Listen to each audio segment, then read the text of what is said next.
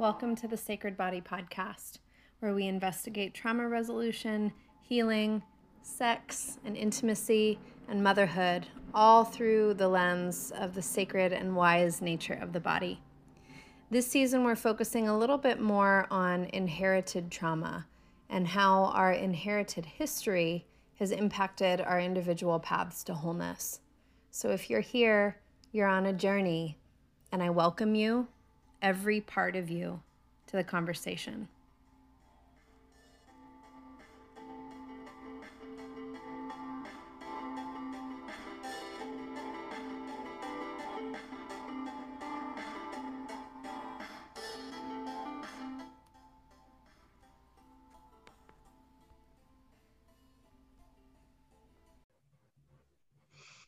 Welcome, everybody, to the Sacred Body Podcast. I have the pleasure of being joined by Rachel Maddox today. And Rachel is a trauma resolution educator, coach, and guide who's helped hundreds of humans move from sexual, complex, or developmental trauma into pleasure, power, and trust filled relationships. Rachel has authored multiple books, including Secret Bad Girl, a sexual trauma memoir and resolution guide, and the upcoming book Rebloom, a soulful system for post traumatic growth in sex, love, and society. Rachel uses stories and metaphor to weave together healing methods that are accessible, safe, fun, and effective. And there's a lot more to this bio, but the thing I want to be sure to name in case you don't, is for fun, Rachel writes songs on her ukulele, swims naked as often as possible, and lays quietly under trees. And that brings me into a really cozy place inside myself. So thank you for including that in your bio and reminding me about ah, that real commitment of pleasure. Yeah, yeah, totally. So thank you for being here, Rachel. And I would love for you to introduce yourself um, as you are today to mm. our listeners. Yeah, thank you for that. you know, it's it's fun to hear a bio and to think, huh, what's different, what's still true. And I think a lot of my professional identity, those those pieces still stand, but I'm really shifting um, into a bit more of a visionary and a bit more of a an architect of sorts. And um, i'm really excited about things coming down the pike that are related to wealth redistribution reforestation like fundraising and moving money in places where it's needed. Um, and just so much about like so much that matters to me right now is about humanity being connected to my humanity making it accessible for us to stay connected to our humanity or to remember our humanity. So that's really the center of everything i'm doing. Mm, yeah i was really moved by a recent social media post about just that about using your work um, and the platform that you've established to generate more of a conversation around just this redistribution of wealth, planting trees, and uh, I'm really curious what is in motion for that. Um, and and perhaps like, is there? Because to me, it it seems like a very organic progression of like trauma resolution work and embodiment and that recognition of the depth of value of being connected to body and earth as body too. So I'd just love to hear in your words what that progression has been like. Yeah. It is such an organic progression to sort of, you know, in my life experience, it was like, born with this feeling that something's just not right here. Mm. Something's a little off in our culture. Why are we in these nuclear households in these suburban boxes? I, I grew up in suburbia. Like, why don't people have guard? Like, just feeling the displacement, the isolation, the disconnection, feeling like something's slightly off here. Mm. And, you know, of course, having a home that wasn't perfect, per usual. right? Nobody's got a perfect childhood. I did not.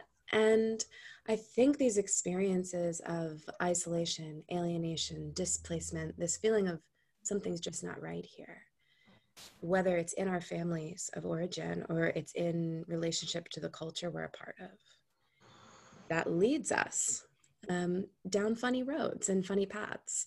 And of course, it leads everyone down funny paths, whatever your gender, your sexuality, your age, your ability, your levels of privilege. We're all in the same soil and we're all having hyper and hypo responses to our collective trauma spell, is what I like to call it. Mm-hmm. Collective trauma spells of capitalism, of colonization, of racism, of systemic oppression. Those affect our families, those affect the way that we grow up inside of our homes. So it's all inextricable, right?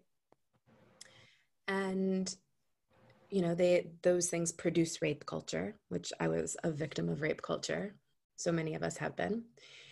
And so for me, you know, most of my 20s, all of my 20s were really about how do I grapple with the first 20 years of my life and the things that happened, the feelings of isolation, displacement, um, the experiences of sexual violence, the experiences of feeling like lost from a place I never went to, lost from a place I'd never stepped foot on, lost from a, a we that I'd never even experienced.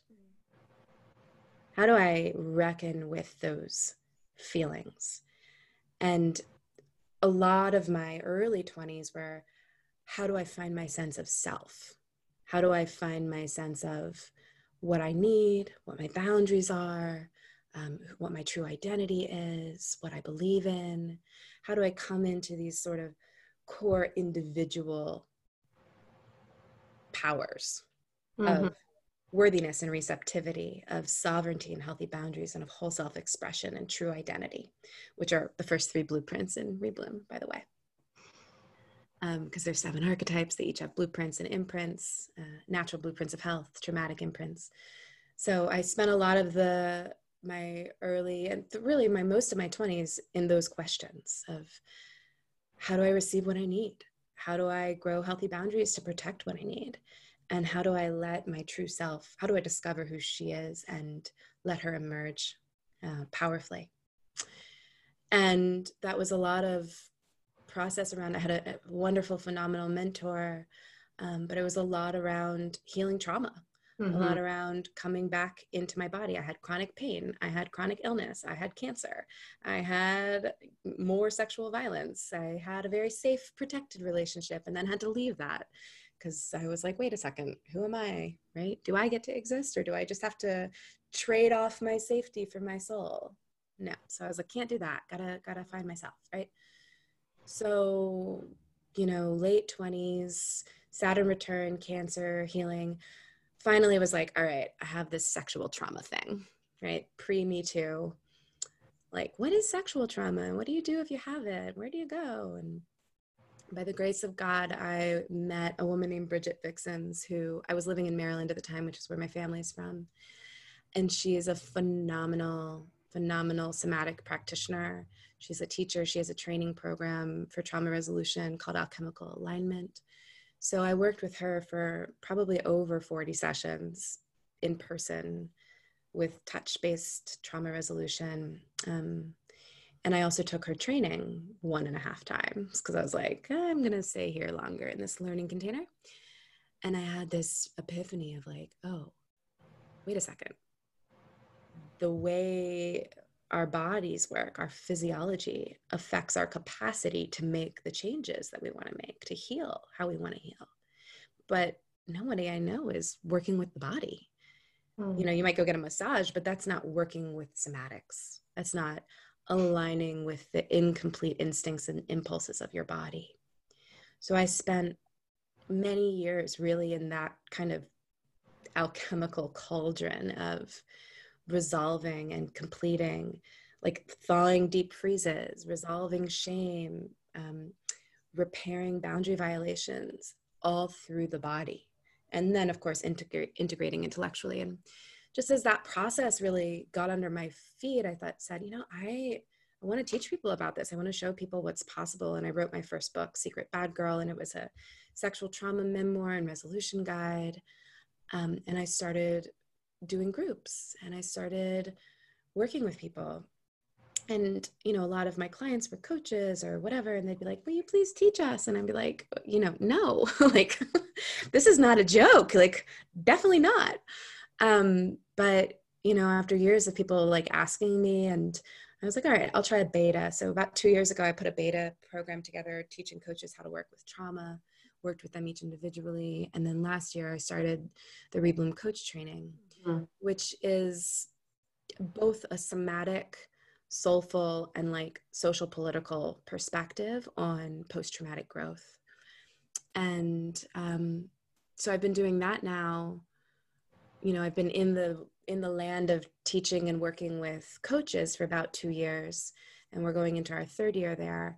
But as I do this more and more, um, more of my my sage, the, the fourth archetype, and my sacred gardener, the seventh, more of these mm-hmm. really co-creative archetypes have come alive in me. And I've worked with so many people, and I'm like, there's there's only so far we can go with our individual healing and watching our collective fall apart is also destroying us, right? And so, how can we, not as individual saviors, but as wide networks of togetherness, start to repair the soil that we were born into? That we were born into wondering, something's wrong here. Mm-hmm. Mm-hmm. Have we grown up enough? Have we healed enough? Have we increased our capacity enough to have the resources, tools, interpersonal skills, confidence, trust, love, for those things to be online in our systems enough to be able to collaborate, to do our part in this great turning? And I think the answer is yes. So that's what matters to me most right now. That's beautiful. I, I, resonate with something you hinted at, which is like the limitation of our personal healing and sort of the self centeredness of healing work and being uh, guided, hopefully, by a, a coach or mentor, or, you know, sometimes it's a family member to expand out sometimes beyond that really deep internal process because there's there's a time and place for that obviously. And i do think that there's a tremendous value in having also a shared vocabulary like for us to collectively understand what trauma is and how it relates to the body. And also the sort of underground work that just being part of a collective is. Yeah. That it doesn't, you know and in trauma work of course there's that titration piece. You don't have to like go in and beat it over the head and like rehash and relive and re-traumatize. And how much unbelievable maturation i think there is in this wave of trauma resolution work that you are spearheading of like now we need to return to the soil like that next level of earth that deeper layer and you know, obviously you call your program Rebloom, which is just so gorgeous. So yeah. I'd love to talk a little bit more about the developmental um, part of the the process of how we respond to an instinctual sense that something's not right how it often mm. leads to kind of sideways behavior hmm. Yeah, well, you know, just with that phrase of the developmental process of it, I think what's tricky is our world needs mature humans like yesterday. and we can't mature by forcing maturation.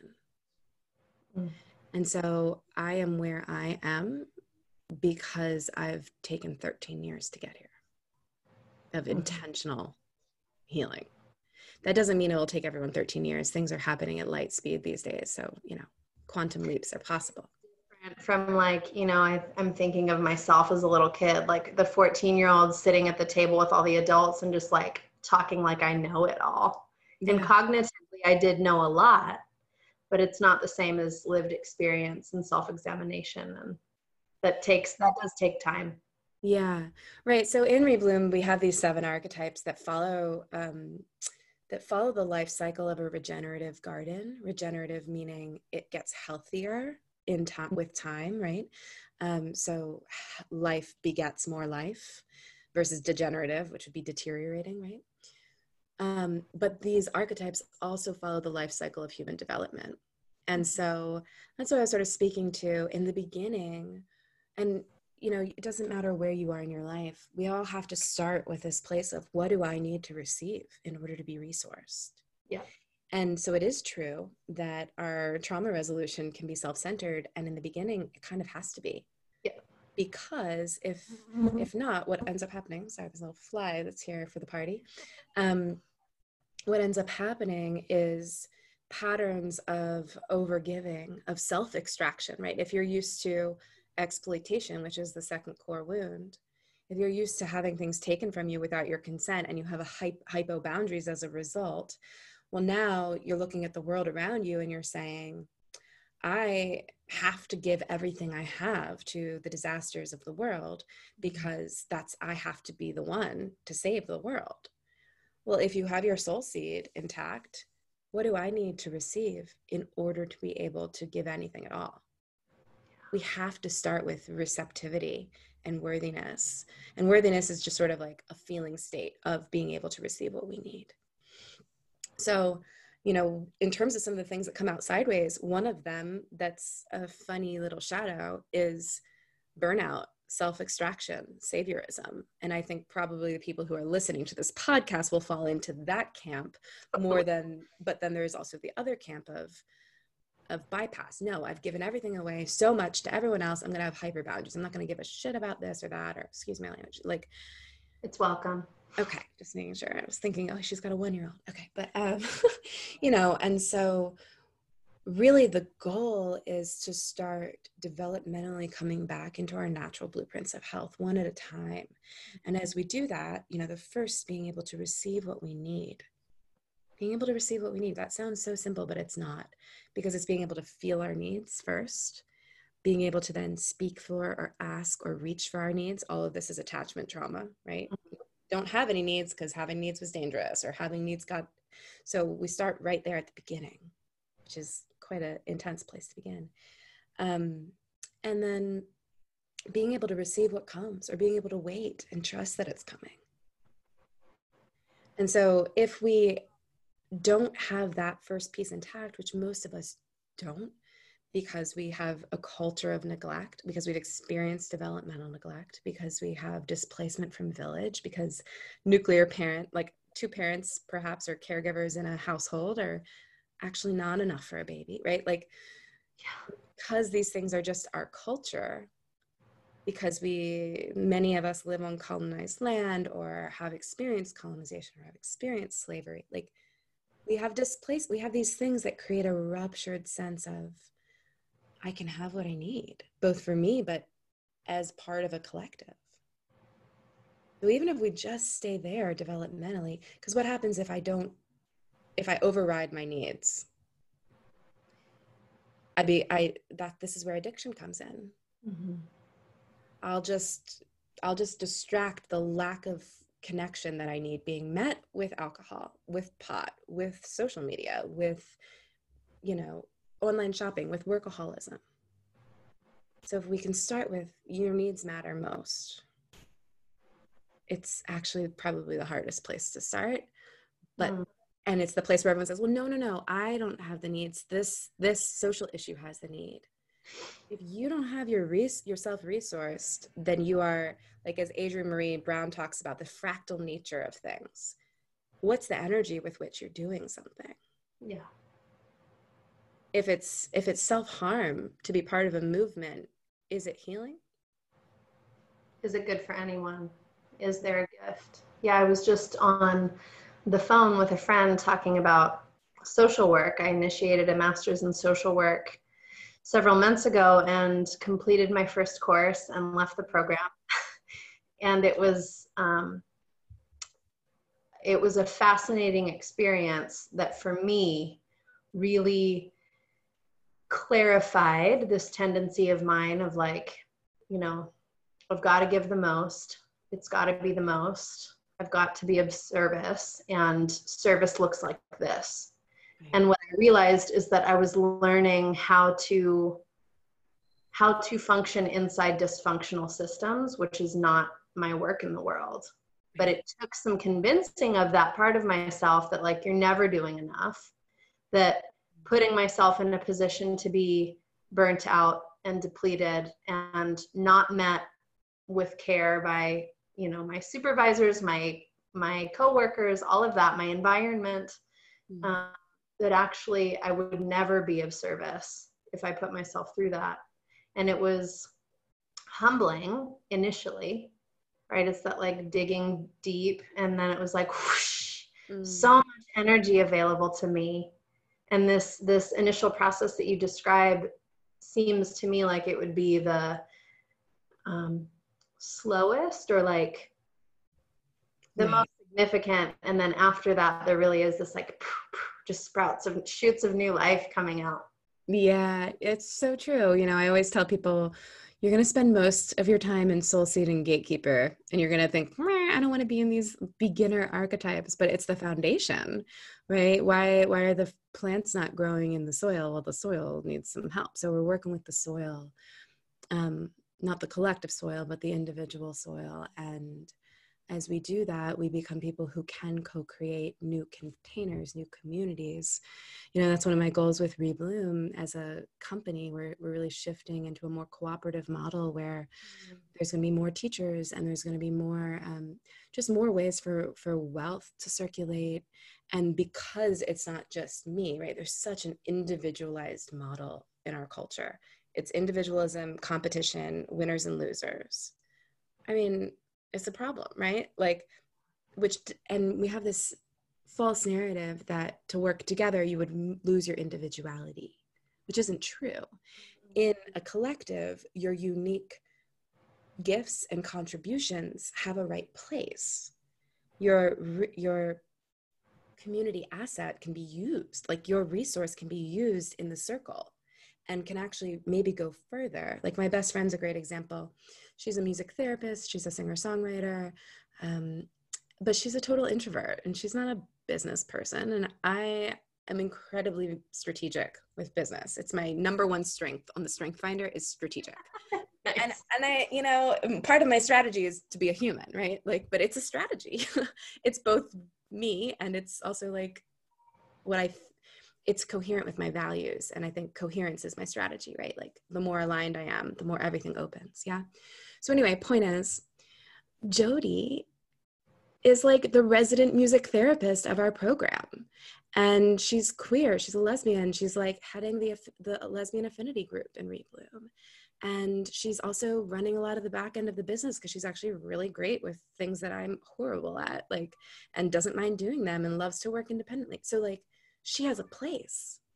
And she also is supported and has and is valued and is significant in a way that she probably wouldn't be able to get those needs met if she were trying to do it by herself.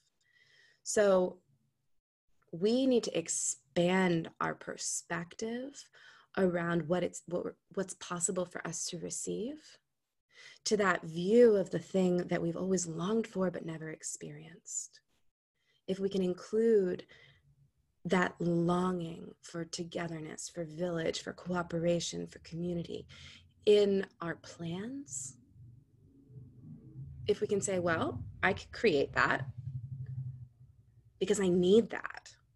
And I refuse to deny myself my needs any longer. It's a bumpy road to get there, but it's way more fruitful. Well, and I imagine there's, I mean, I don't imagine, I like feel in my body so much old baggage to sift through. Like this, you know, if you are a descendant of a colonizer, mm-hmm. your trauma is, I have to do it alone. I didn't belong there. I had to leave. I'm here now. Come hell or high water. I will get my plot of land. I will make this fucking home. I will build it. I will become it. I will go forward no matter what. And my children will not have to fight as hard. And the perpetuation of that cycle of like, i am going to protect everything I have, not recognizing that everything any one of us has comes from a collective effort. Yeah. Yeah. And there's so much damage there. There's so much false identification with this sense of like, it's mine, I did it, I deserve this. Yeah, and it's a trauma response, right? That I, I, I, will, will, will is a hyper fight, right? It's, and it's the, that's where the origins of really this sort of hyper capitalism that we have come from. It comes from the trauma of colonization, the trauma of displacement, the trauma of being disconnected from our communities, the trauma of having to fend for ourselves. That's a trauma, yeah. This feels like a, a good place to to ask the question that I love asking. Where do you come from? Where do your people come from? What is your ethnic background, cultural background, and how has that shaped your own healing work and the work that you offer? Yeah. Um, well, my family currently lives in Maryland, and my mom's side of the family, um, they're Jewish and they came from Poland and Latvia. And my mom's side of the family immigrated to Baltimore in like the 20s right? As there were pogroms happening. And so the pogroms were like burning of Jewish villages. Mm-hmm. Well, the pogroms were the villages, but there was like burning of of homes and businesses and you know there was a lot of discrimination happening and so my family left um, that side of the family and i actually don't know when her dad's side of the family got here but they also immigrated from latvia to Baltimore, and there were similar things happening in Latvia, but it wasn't as extreme as in Poland. But Europe was not a great place for Jews, so they went everywhere, right? Um, and my dad's side of the family, and I'll talk about the influence or whatever, but my dad's side of the family was Scottish, and they came to the United States to like the North Carolina area in the early 1700s, and they were scoundrels they had gotten caught stealing horses. So they were like peasants and stole some horses, and they were given choices. Like you can be an indentured servant in the United States for 10 years and then freed, or we'll kill you, or whatever it was, you know? Yeah. So they basically, they were brought to the US as indentured servants. Which is true for a lot of um, Scottish people. And Irish people. And Irish people, yeah. Um, so that happened. So both you know, which is wild to think about, right? Because we have this story in our heads of the colonizers are all evil, but a lot of the, the white colonizers, right? Whiteness got created to become a mechanism of oppressing people who weren't white. But, and there was this assimilation that happened of like, okay, we'll assimilate to this culture so that we are no longer in this oppressed position. Now we can be white. Yeah. We can be above where we were uh, you know, so there's lots of complications, right? But all this to say, um, you know, for me, having these sort of dual, and then of course there's there's the Holocaust, which extended family members were a part of, but you know, I, I was raised Jewish, and I did not want to be Jewish when I was a kid. I would fight and yell and say to my mom, "I'm not Jewish. I'm not Jewish." because I had this internalized knowing like, why would I want to belong to team loser? Like, if I could just be white. And so, even there, that internalized whiteness of like, I could just be this instead of that, instead of the people. Because, you know, you're eight years old and they're showing you Schindler's List and taking you to the Holocaust museums. And it's like, these, ugh, I don't want to, uh, I'm half, I'll just be something else. Um, but I've really come to be so grateful for my Jewish lineage. So grateful. I went to Hebrew school. I learned Hebrew. I know these prayers and these traditions and these rituals that are seasonal, that are earth based, that are, you know, Shabbat being this weekly rhythm that I participate in. Just these incredible, incredible rituals that have been happening for over 5,000 years and to feel really connected to something that has almost like a timeless quality to it is a real anchor for me. I'm really, really grateful for that. Um, and then my dad's side of the family and that lineage, you know, I I just don't it's funny now I don't have as much connection there. I'm curious more about like the indigenous traditions of like Celtic people and Scottish people and all that. Um, but it's not something I've explored as much of. Mm-hmm. So thank you for sharing. Yeah. I think it's, um, I, I feel some amount of restoration just by us having a conversation of like what do you know and what do you participate in and how is it showing up every day? And even naming like where are the wounds and where is the disconnect? Um, my i was adopted at birth and i only know some about my biological mother's lineage. Hmm. and i recognize what a severe impact not having any connection mm. my heritage had on my sense of belonging and being adopted as well which is another it's another podcast it's another mm. episode but um, it has just felt like such a significant albeit small piece of this ongoing conversation that we start to name it and get curious about like what's there what's not there what is available to me and what do I even have interest or affinity for like that instinct toward these traditions of prayer and a language and um, hmm. I think it's really beautiful. I appreciate you sharing. Yeah, and I just appreciate you sharing as well. And I think like uh, it's such a it's such a big topic. You know, I work with a diversity of people from different lineages, backgrounds, races, cultures, everything.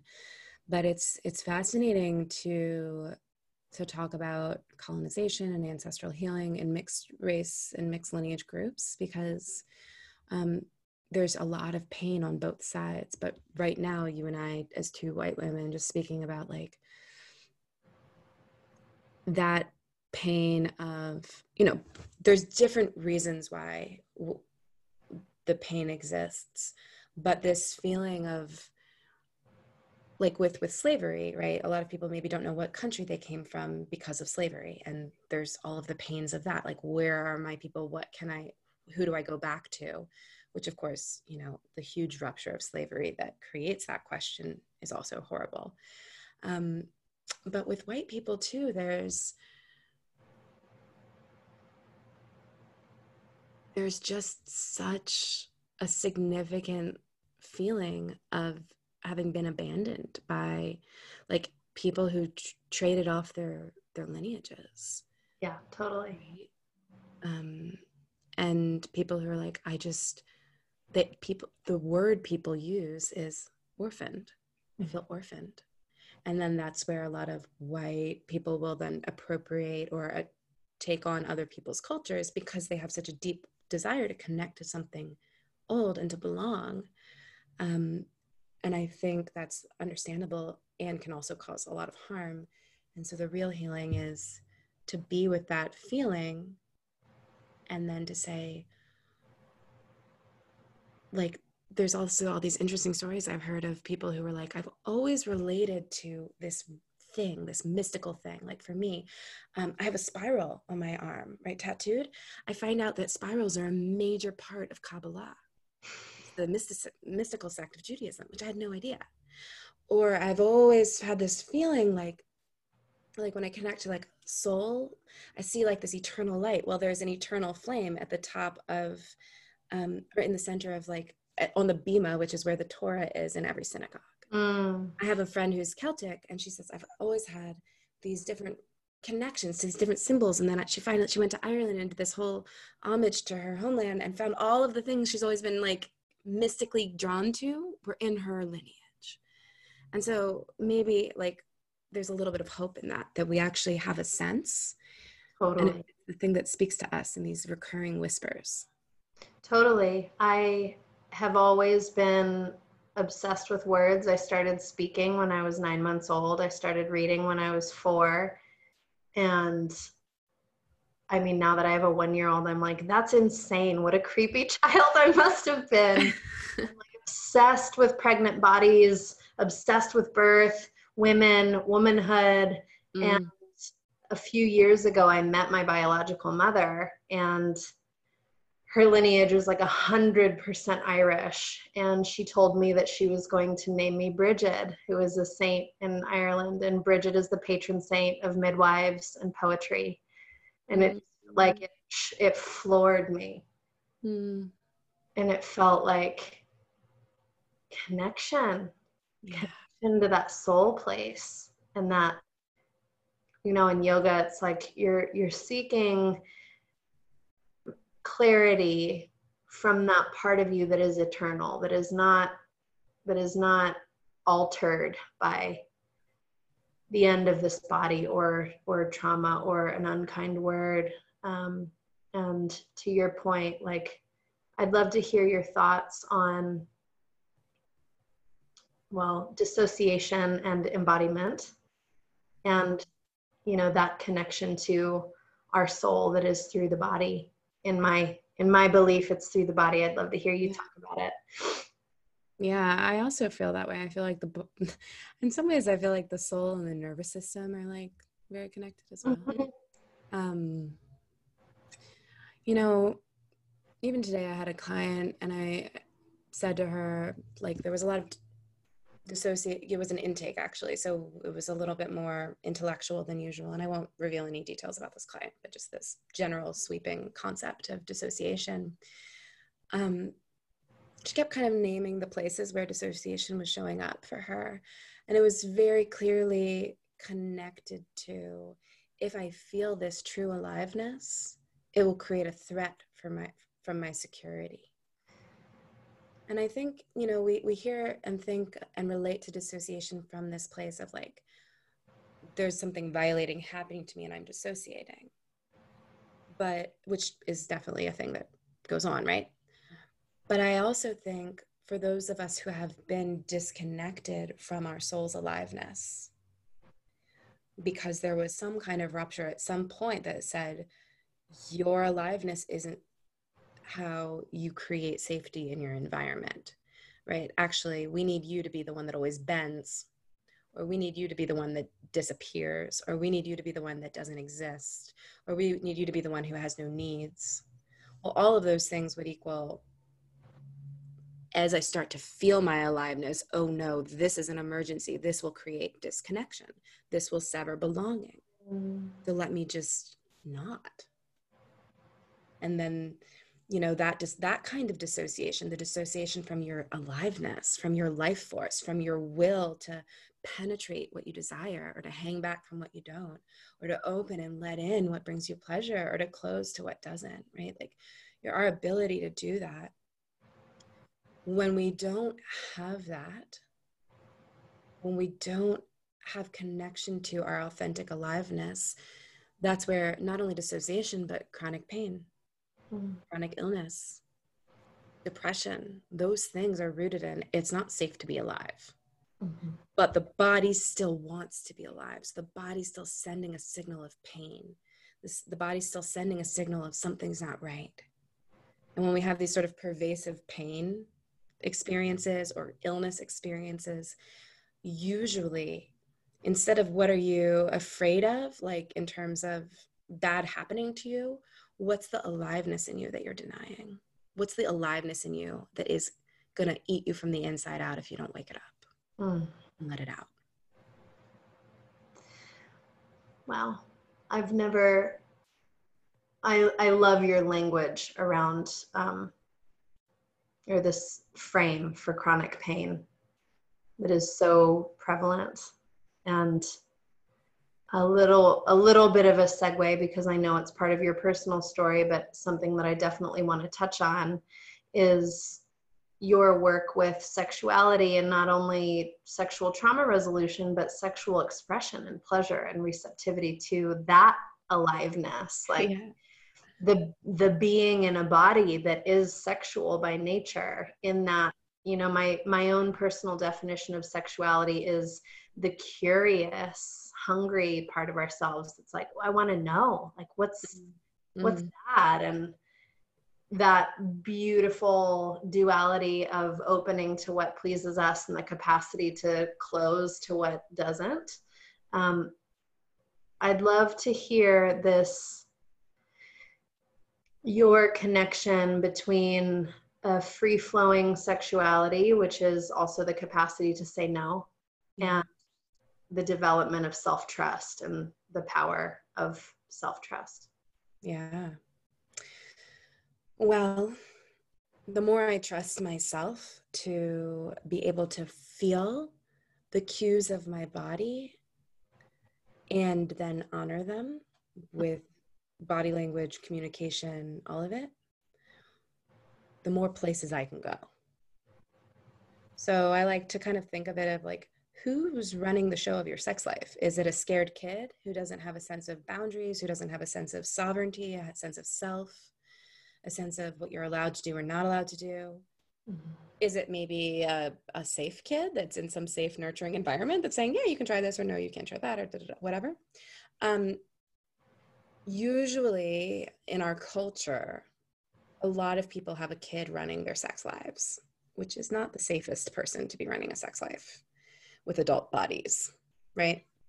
So, um, how can the adult be in charge of the sex life.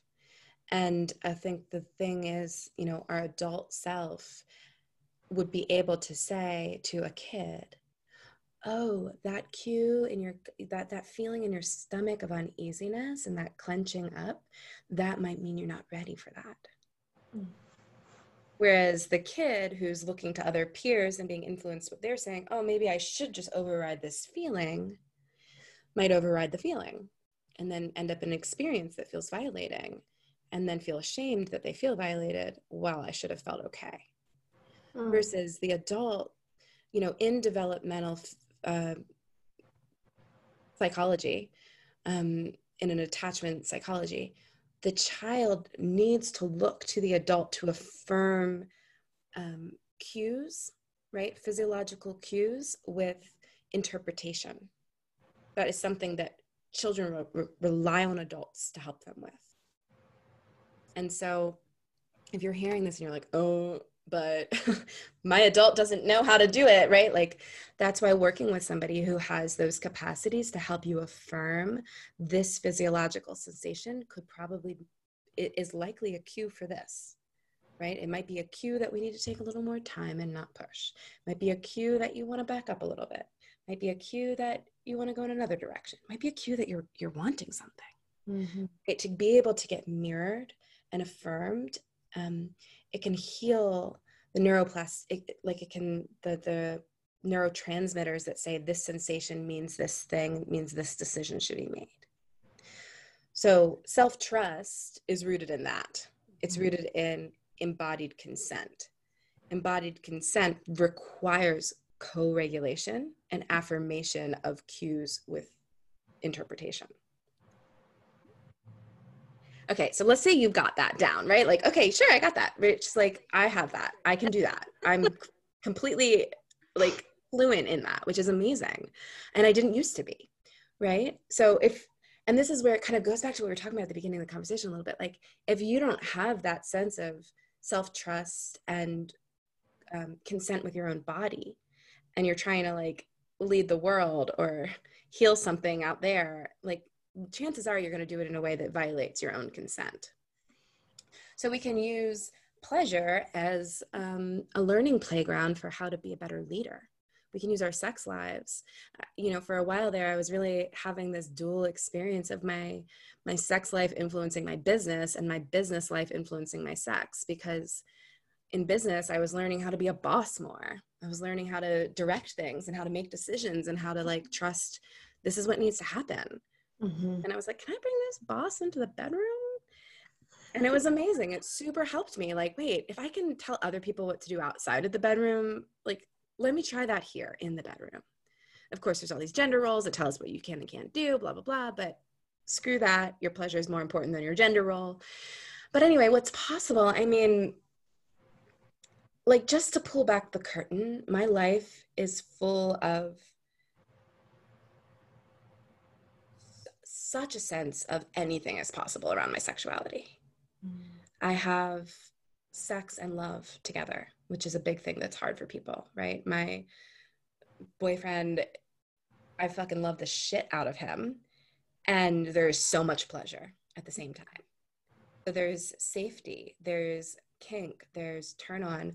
I'm not monogamous. There's possibilities for, um, you know, group sex. I've had lots of group sex and I've loved it, you know, and all of those things like group sex or kink or BDSM or power play would have been completely unaccess- inaccessible to me if I didn't have embodied consent, if I didn't know how to trust my yeses and nos and align to them.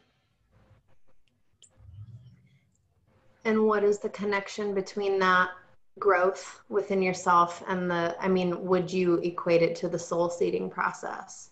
Sort of what was the origin of that development of your own embodied trust? Yeah, I mean, for me, it started with I don't matter. Mm-hmm.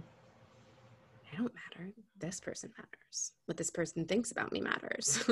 How that person's feeling and experiencing.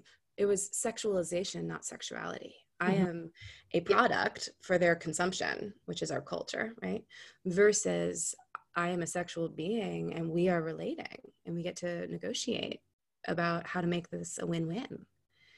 Um, so, first, it had to be like, well, I matter enough to want to feel physically and emotionally safe. That was the beginning. What would it look like to be physically and emotionally safe in bed? Under the sheets with with a partner. And that seems again so simple so basic. But let me tell you people will be like i don't even know what the options are. The options are you can want to feel cared about understood connected to emotionally spiritually energetically attuned to. You can want to have safer sex conversations about stds and stis and condoms and um, birth control you can want to have conversations about who else are you seeing? Are you seeing other people? You can want to have a sense of what is going on in the relationship to feel like you can open sexually. You can want before care. You can want a lot of foreplay. Um, and of course, penetration is not the only kind of sex. So you can want, you, you can just want so many different things, right? What mm-hmm. would make you feel physically and emotionally safe? You can want to know that the day after you have sex with somebody, they're going to be there you can want to know you can want to practice saying no with each other and mm-hmm. feel your no respected. These are all possibilities. So i had to start there with like i matter enough that my physical and emotional safety can be the center of this experience and so can theirs. And then from there there was a lot of awkward experimenting stumbling, fumbling, getting like about 70% of what I needed, but that 30% felt impossible. And going through all kinds of processes of like, how really ultimately being in the territory of how much am I willing to matter to myself? Mm.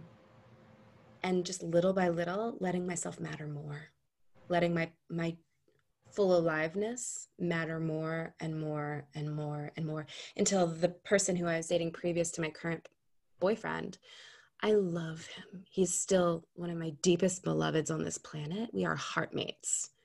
Like, I love him for all of time. But we did not have it going on sexually. Yeah.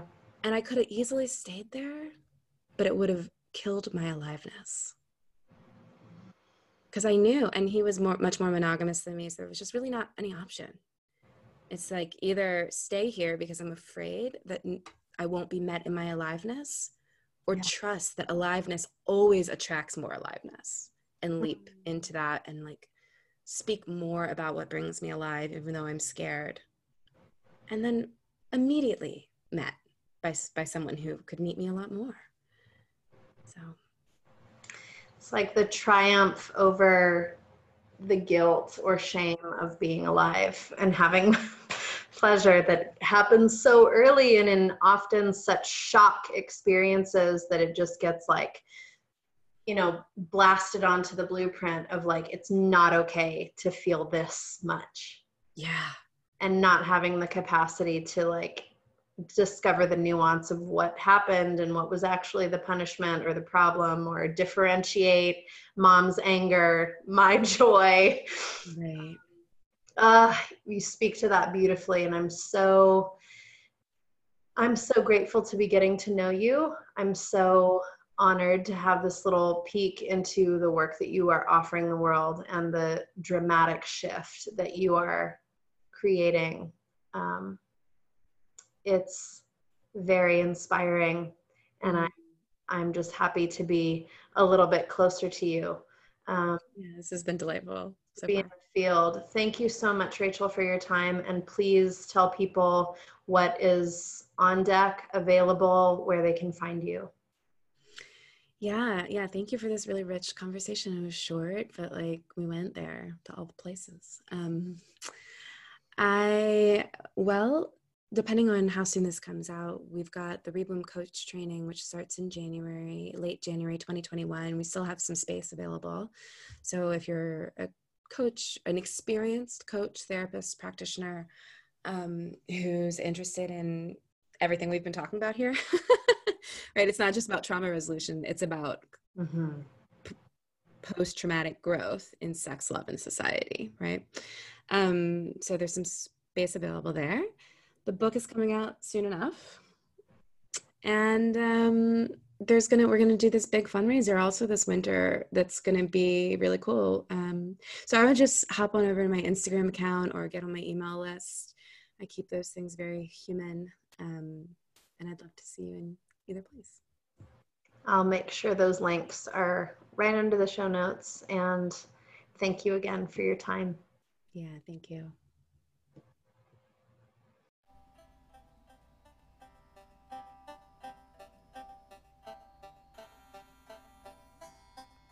Thank you so much for joining us today.